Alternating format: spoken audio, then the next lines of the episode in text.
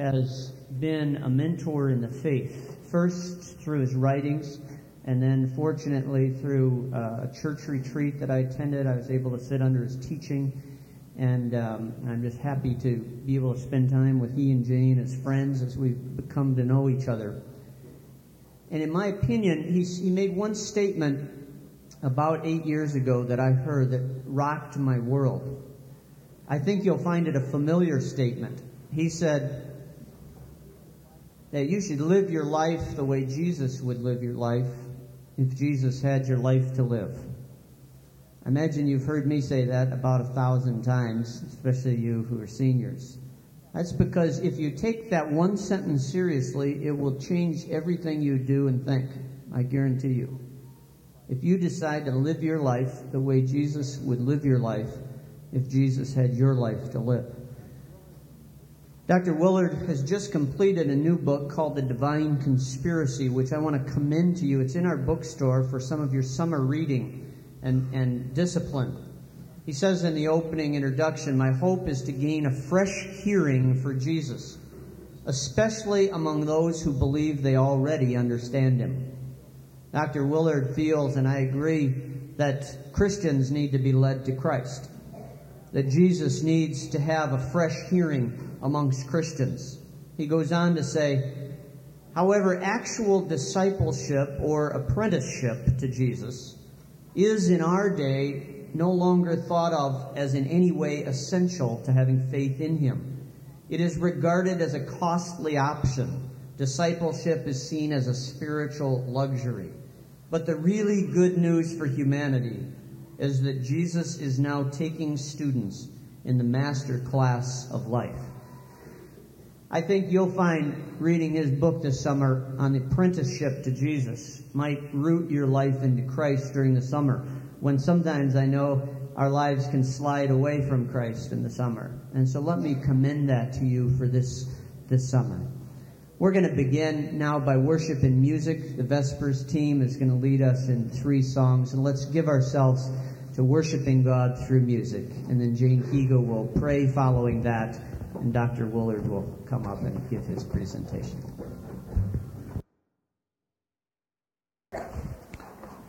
Well, I've just about been blessed by that music until I, I'm not sure I'm going to be able to speak.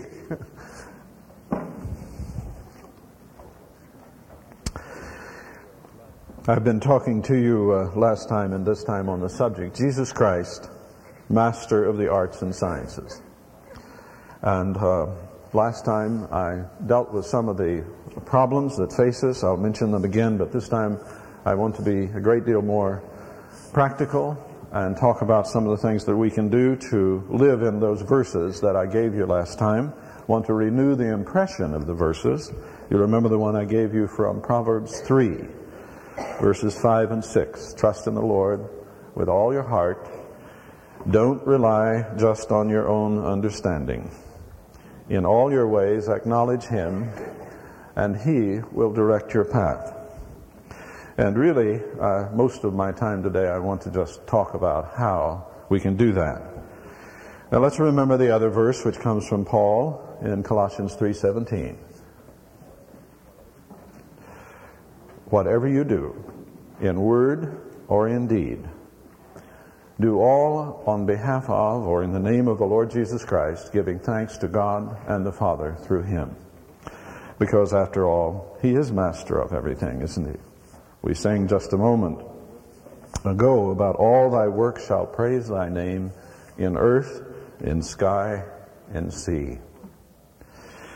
And of course, when we come to our studies, the things that we're doing now, the fields that we work in, that, that deals with the works of God. Everything we do is involved in God.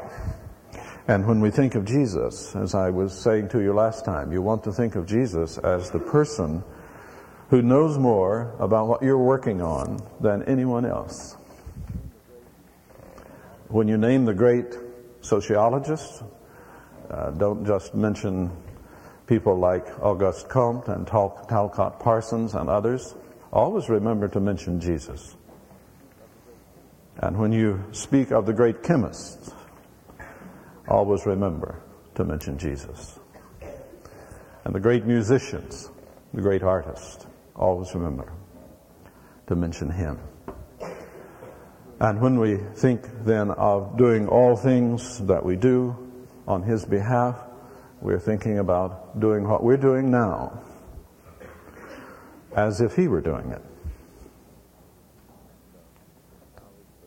And uh, now is the time of, I guess, finishing term papers and uh, getting revved up for final exams, and that's what we're doing at USC.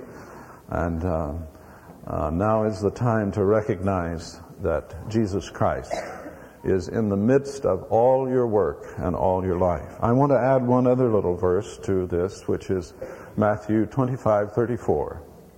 Come, you blessed of my Father, inherit the kingdom that was prepared for you at the foundation of the world.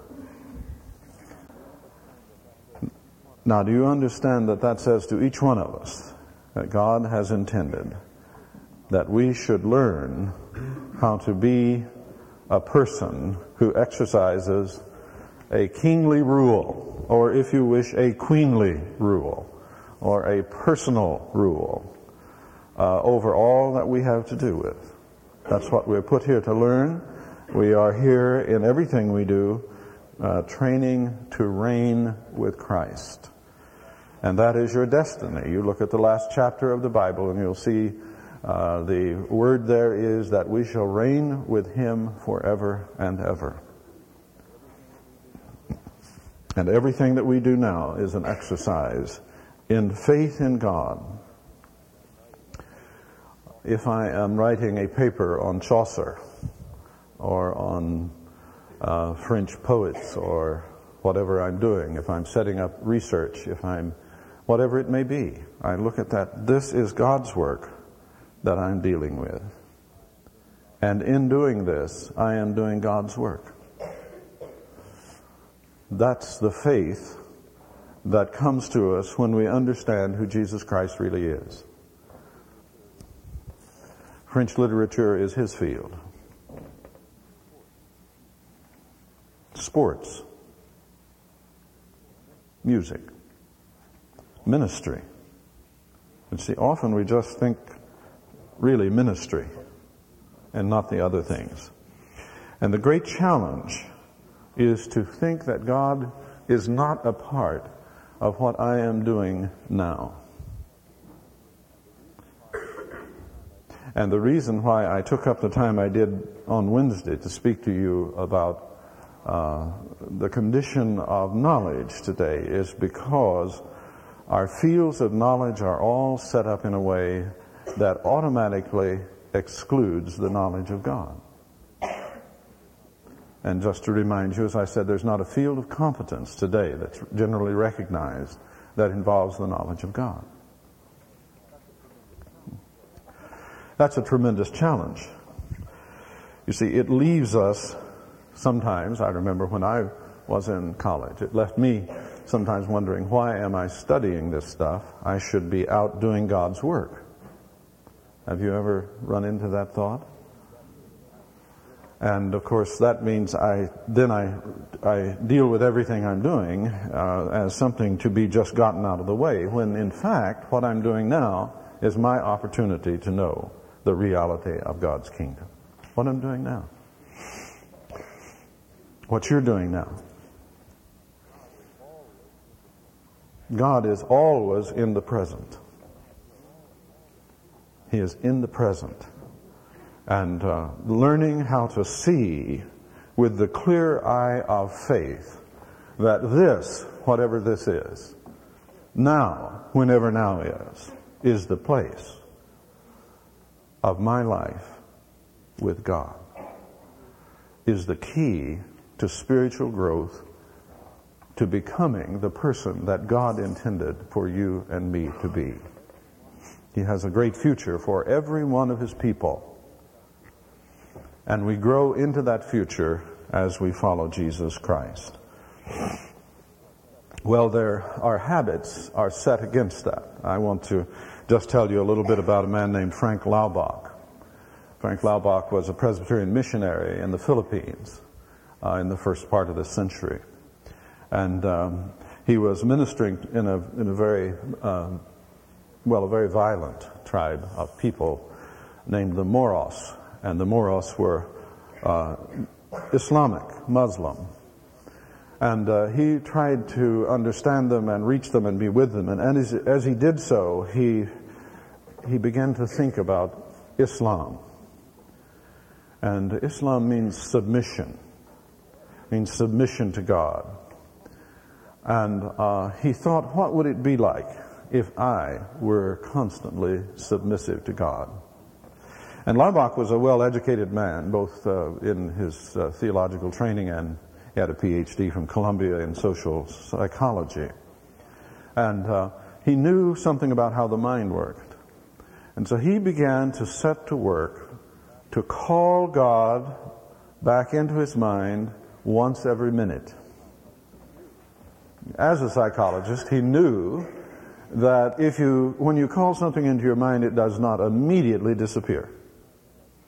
It takes a minute or so. And so how would one practice submission to God? And his solution was simply call God back into your mind about once a minute. Now, you're probably sitting there and saying, well, I'm going to have a car wreck. you see, Laubach knew also the power of habit. And that what you can train yourself to do uh, becomes very easy. And he understood that if you would work with this gently, non-legalistically, you know, not trying to do it as a work of righteousness, but doing it as a work of wisdom because it's good for you, he knew that you could come to do this. I want to challenge you to undertake the experiment.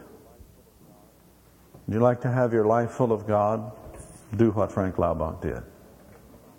Remember these words of David from Psalm 16. I have set the Lord always before me. He is at my right hand.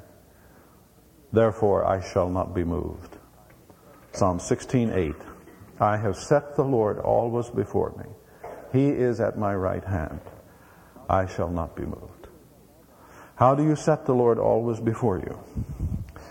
And really what Laubach found was that as he went along, he was able to keep God in his mind. And then his experience generally began to be transformed. I won't go into the full details. You can read these if you'd like in a, in a little booklet called Letters from a Modern Mystic. Laubach wrote home letters to his father about his experiment. And uh, his father published them in the local Presbyterian paper. And uh, so these got out and became a little booklet. I encourage you to read it. Because you see, this is the secret of the transformation of our lives. This is the way we really come to live an eternal kind of life and understand that eternal life is not something that's going to happen to us after we die. It's something that we now enter into. You remember Jesus' words in John 17, 3. This is eternal life that they know you, the only true God, and Jesus Christ, whom you have sent. Now, knowing in the Bible generally never means know about. It means to be interactively engaged with.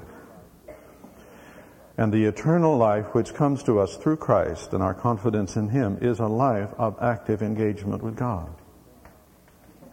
And so when we think now back to our work here, and it is tremendously important what happens on college campuses. Not just because you're going to go out of here and in one way or another you're going to lead the world in the future, but because the idea system that is present here is what governs the world. The world is governed by ideas. And if we don't understand that our areas of knowledge and art and so on are God's areas, we will not bring the power of God to bear upon the knowledge and artistic content and the professional practice that we are going not only to engage in ourselves, but perhaps also to lead others in. So it's extremely important for us, like Frank Laubach, to learn how to do this. And Frank Laubach experienced the presence of God in incredible ways. As he began to keep God before him, then he began to find solutions to problems in his work. He became an astonishingly creative man. Some of you may know of the World Literacy Crusade. Laubach started that. God gave him a method of teaching people to read starting from their spoken language. Some of you may have heard the slogan, each one teach one, because it was a method that people could take and he would not teach people the method unless they promised to teach someone else. And they were often very grateful. One Moros tribe, uh, one Moros chieftain, after he taught him to, to read, said to Frank Laubach, uh, I'm so grateful to you. Is there anyone you would like me to kill for you? because that was their traditional way of showing gratitude. And Frank Laubach went on, as you may know, to become really a world statesman for Christ all over the world. And uh, that's just an illustration. See, we must never think, well, that's for Frank Laubach, that's not, that's not for me. Frank Laubach could have turned his back on God, or had, could have kept God restricted to special times and places and special moments, and then he would have never have known this. How then do we acknowledge him in all our ways? How can we do that? Well, I want to just mention five things, and I've already talked about the first one a good deal. We really do have to understand that God is in all our ways. He is in all our ways. And what if you were learning to conjugate uh, uh, verbs? Uh, God is in the verbs. Remember that. Uh, it doesn't matter what it is. This is God's world, and any part of it that you are involved with is God's property. We, under, we need to understand that. Now, so if you find that you don't believe that honestly, and belief is a matter of being ready to act as if something were so, uh, if you find you don't believe that honestly, then you should seek understanding of this fact that everything is God's. Every molecule, everything you can mention is God's. And God is there with it. So we need to understand it. That's the first thing. Whatever I take up is God's. Secondly, we really must intend to acknowledge Him in all our ways. We must intend it. We so often miss the importance of intentions in our life. And, uh, and that's why decisions are tremendously important. Uh, you can't really drift into the big things in life. You, you need to decide. You may know someone who did, but don't count on it for yourself, who did drift in. Uh, decision is important. Uh, we need, on the basis of our understanding, to make the intention, yes, I will acknowledge God in everything I'm doing. And then, once we have done that, we can begin to practice acknowledging and I want to just give you three parts now of what acknowledging amounts to. One is submission by asking, submission by prayer. So everything that I undertake, I pray for God to act with me in that. I don't go into it and say, now I'll do this. I'm going to act. That's going to be my last point. And it's very important. We're put here to act. We're put here to count. That's why there's such a thing as prayer, is because we count. So, but the, the first thing we want to do in acknowledging God after we understand that He is there and we intend to have His presence acting with us is simply to invite Him in to everything. A good way of working here is to uh, train yourself every time you change something that you're doing uh, to pray that God would be in the next thing you do. And then to watch for Him to act as you do that. Watch for the hand of God. Invite it. Uh, second part of acknowledging is to hear God's speaking to you. To hear God speaking to you. Yes, He will certainly speak to you. Um, uh, Paul tells us in Romans 8, as many as are led by the Spirit of God are the children of God. And Jesus in uh, John 14 talks about how those who do his commandments, he and his Father will come and make their abode with him. Well, he's not going to live with you and not talk to you. He will talk to you. And if you wish to learn how to hear God, and that will take some learning, you can do that. God's Word comes to you as an individual in a way that you will learn to recognize. It will normally be something that comes in the form of a very vivid kind of thought. So now, just this far, let me go back and say, so now many of you are going to be writing term papers, as we know. And let me just ask you, when you go about doing this, make sure to submit your work to God through asking. And then after you ask, it's polite to listen. And if you listen, God will speak to you. I assure you He will. Now many people ask and they don't expect Him to say anything, so they don't listen. So listen. And when you notice things coming to you, write them down. And thank God for them. Now, you know, the, the thing about living with God is you can explain everything away as coincidences if you wish. Did you know you can do that? I'm sure some people managed to explain the fire that fell down from heaven when Elijah prayed as an unexpected lightning storm. There's almost nothing you can't explain away. And if you do that, you will be rewarded by your faith not growing. And you may say to yourself, ho ho, I am too smart to be taken by this. I must know.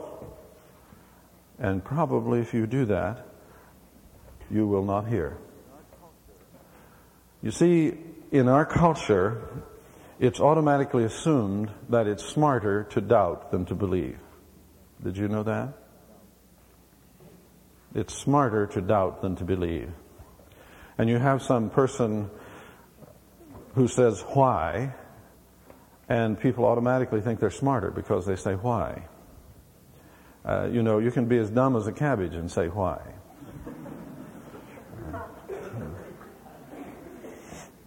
Some people are not smart enough to know that they should believe.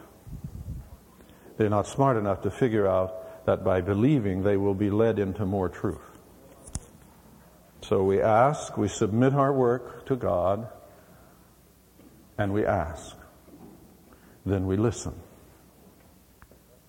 And we have to learn a lot of this, okay? That's why we need time alone. We need to be silent.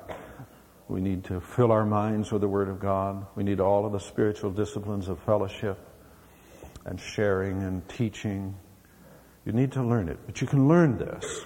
You can learn to hear. And you can learn, and God will speak to you in your work, in your discipline. And remember, I say once again, He is the expert in your field. So we need to hear, and we need to learn how to do that. But then finally, act on what we hear. Act on what we hear. Submission in asking, listening, learning to hear, distinguish what God gives you from what other things give you. And you can do that. But actually, then a part of that is acting on what God has given you. Act. You ever notice how in the scriptures it's hard to find a miracle that Jesus did where he didn't tell people to act. And in nearly every case, what he told them to do was something that they couldn't do from the human point of view. You know that? A man with a withered hand. What does he tell him to do? Stretch forth your hand. Now, a perfectly reasonable answer to that is, why do you think it's withered? I can't stretch it forth. It's withered. That's the problem. But he says, stretch forth your hand. A man is carried in on a bed. What does he say to him? Take up your bed and walk. Right? A perfectly reasonable answer is, why do you think they carried me in here? A man is blind. Jesus puts mud on his eyes and tells him to go wash in the pool of Siloam. Now, if I've got it right, I was surprised when Jane and I were there to learn how far the pool of Siloam was from where he put the mud on his eyes. We rode in a bus down there. Perfectly reasonable answer is I can't, I'm blind. See? When we learn to hear from God, then we put in practice. It may be some very technical point in science or uh, a ministry or uh, some professional aspect of life. But we're in this with God. We listen to Him. We ask Him to be the master of our lives. And we learn how to reign with Him by taking our lives in the smallest of details and submitting them to Him and watching, watching the hand of God. When you go back and you read your Bible sometime, read from the front to the back and notice how much is made of God being with people. God being with people all the way through. Uh, a couple of days ago, I sat down and read Joshua again. It's all, it's all about God being with them. That's what our life is about. That's what, that's what our eternal life is about. And to know Jesus as the master of the arts and the sciences is the only way forward for this puzzled, distressed, often bitter and violent world. There is no solution anywhere else, for in Him are all of the treasures of wisdom and of knowledge. And if we believe that and act on it, we will know Him in His fullness as the King of the kings of the earth, as the Lord of all creation, as our friend, and the one who gives us life now that is more than any life on earth. God bless you. Thank you very much.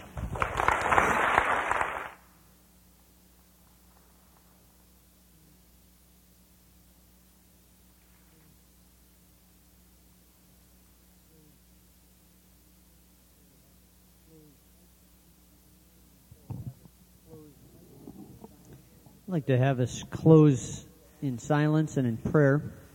And I'd like to ask you before we begin that to think through the weekend some of these things that Dr. Willard has shared with us.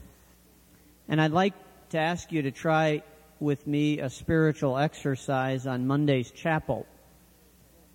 I would like you to, and we'll remind you at the front door, but I'd like you to enter chapel on Monday in silence which will be difficult.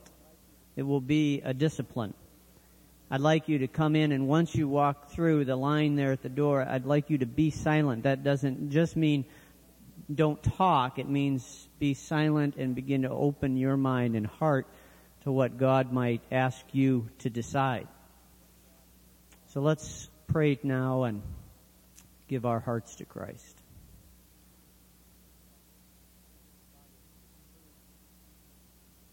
Father, as we've heard this morning,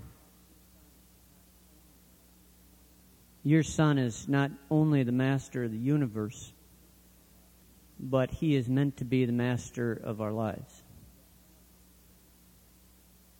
And we have restricted him to certain times and places to be active in our lives. And we confess that to you as smallness of faith. and we turn away from that. We, we want to reorient our life away from restricting Jesus, from restricting you through the Spirit, from restricting you, O oh Father. And we want to open our lives to your rule in every single momentary aspect. And we ask for your guidance. We ask you to teach us how to do this. In Jesus' name we pray. Amen. You're dismissed.